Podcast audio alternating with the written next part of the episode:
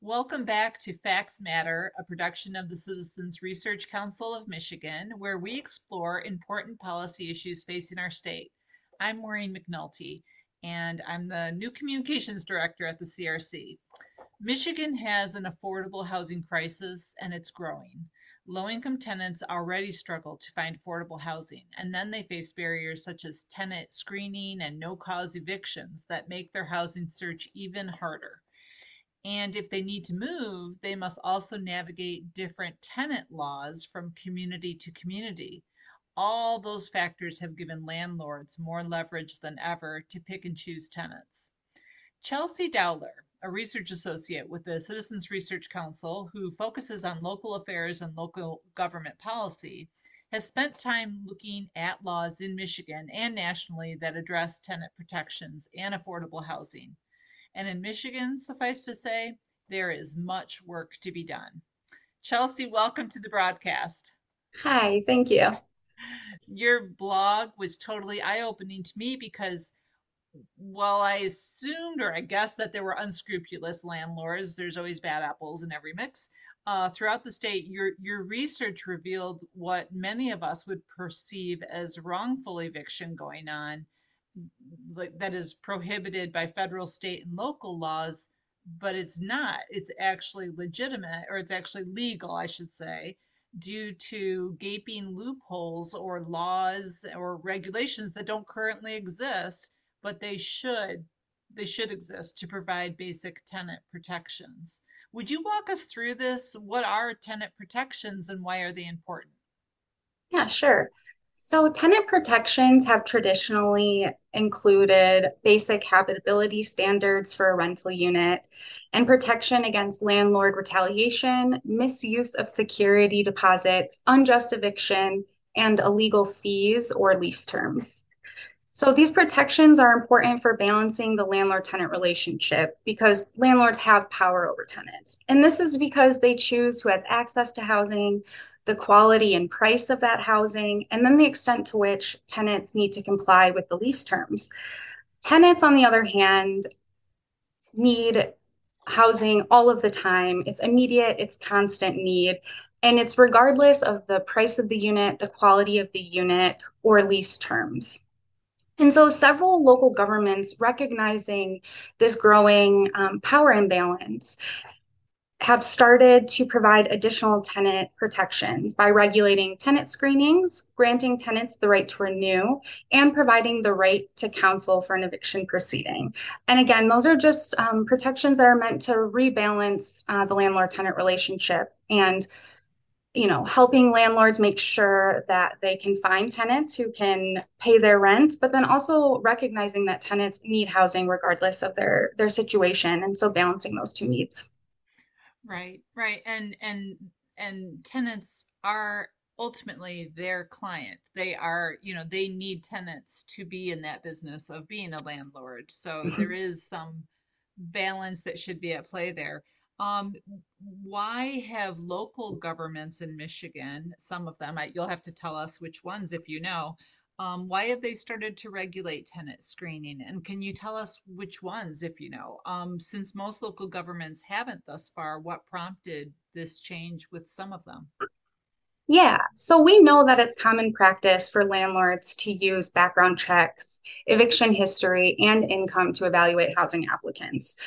And so when it comes to background checks, research is showing that criminal history is not an accurate predictor of tenant behavior. So the use of background checks is just sort of acting as a barrier for some um, applicants rather than actually addressing a problem. Um, and so Ann Arbor is uh, one local government in Michigan that has enacted an, or- an ordinance that prohibits the use of criminal history in tenant selection, and they enacted that in 2021. So applicants with an eviction record are kind of in the same situation. So eviction records include any document used to initiate the eviction process. So even if there isn't a judgment against the tenant or an order of eviction. Um, and we know that those documents, even if they aren't against the tenant, do make it harder to find housing.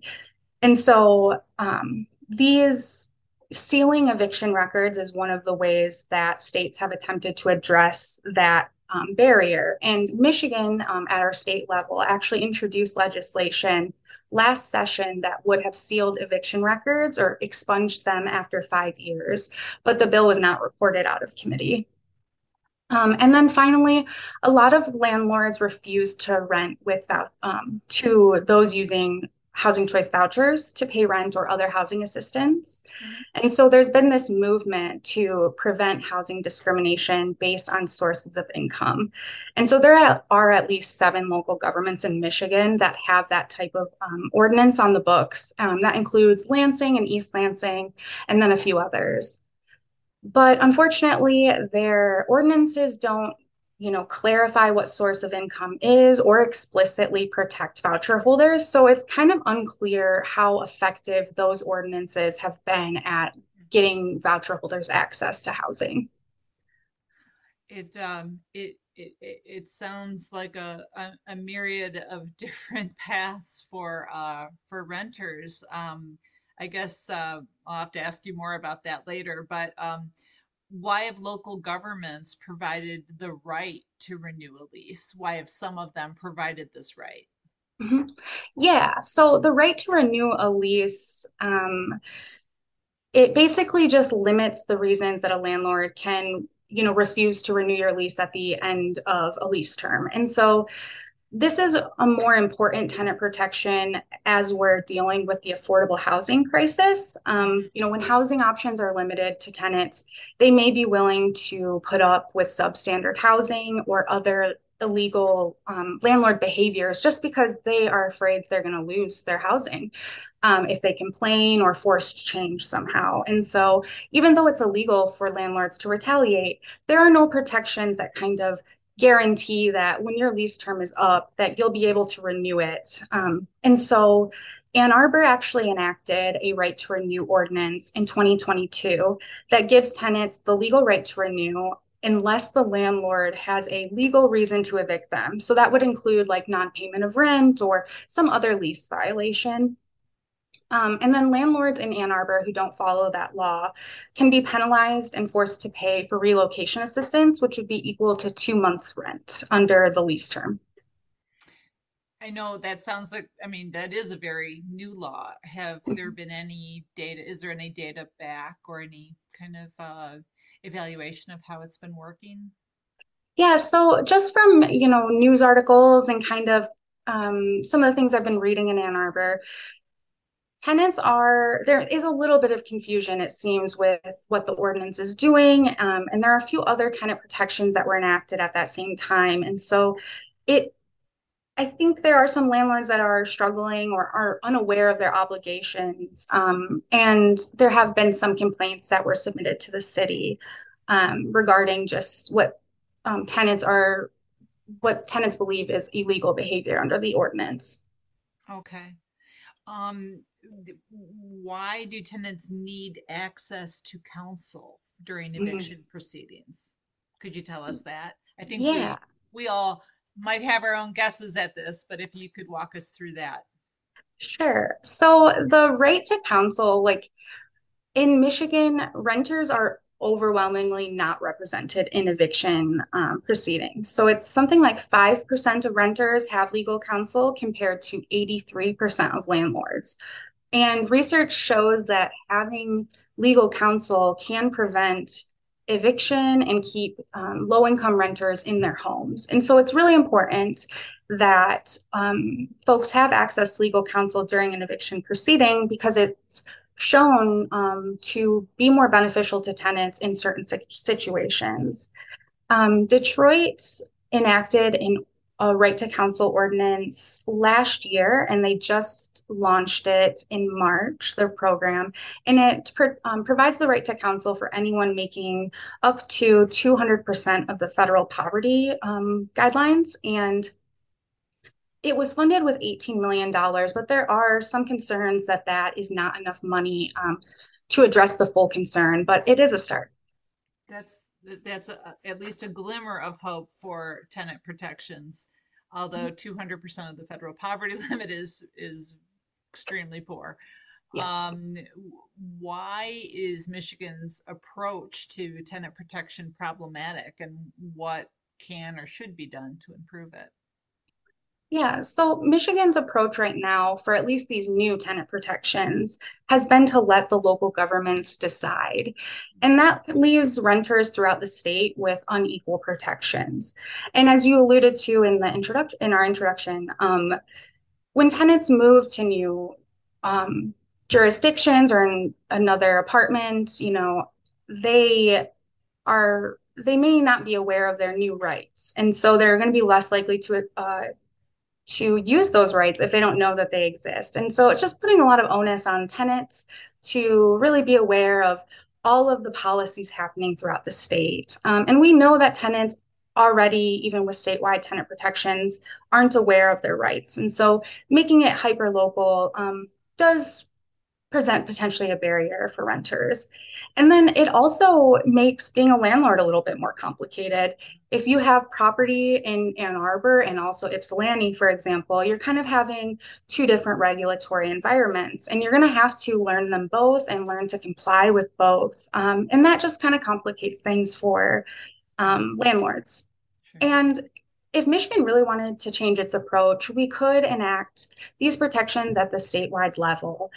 Um, and that would, it, you know, it all depends on the language of the bills and all of that um, to for them to be, you know, 100% effective. But there is an option for the state to approach to enact some of these at the um, statewide level.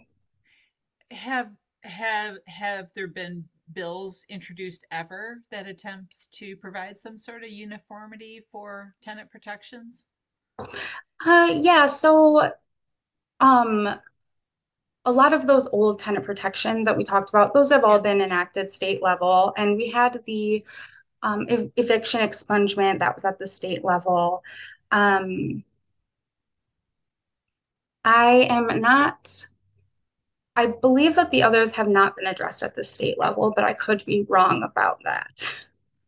So, so local legislators, this might be a, a great bill to uh, think about and um, maybe talk to your constituents about, especially if you're in an area with a lot of renters, i.e., college towns and uh, and cities. Um, this has been fascinating, Chelsea. Um, thank you um, for for looking into this for us. It's extremely relevant, uh, especially as um, you know, in in terms of the affordable housing um, issue that is in the news all of the time in Michigan. It seems. Um, Chelsea Dowler is a research analyst with the Citizens Research Council, which is marking its 107th birthday this month. Uh, you heard that right. Since 2016, the CRC has been providing lawmakers, academics, the media, and all Michigan Michiganders with factual, unbiased, independent information on issues concerning state and local policy and finances. Um, the Research Council is a nonprofit relying primarily on charitable donations, and those donations help provide the kind of hardcore research that Chelsea um, relayed to us listeners today. So please go online and um, help yourself to all of the research that's there. You can download it, you can listen to our podcasts, you can uh, listen to our blogs or read transcripts. But while you're there, please consider supporting that research and um, help with the donation a fact tank cannot run on fumes alone. So, this has been Facts Matter, a podcast presentation of the Citizens Research Council. And thank you again, Chelsea. Thank you. Bye bye. Bye.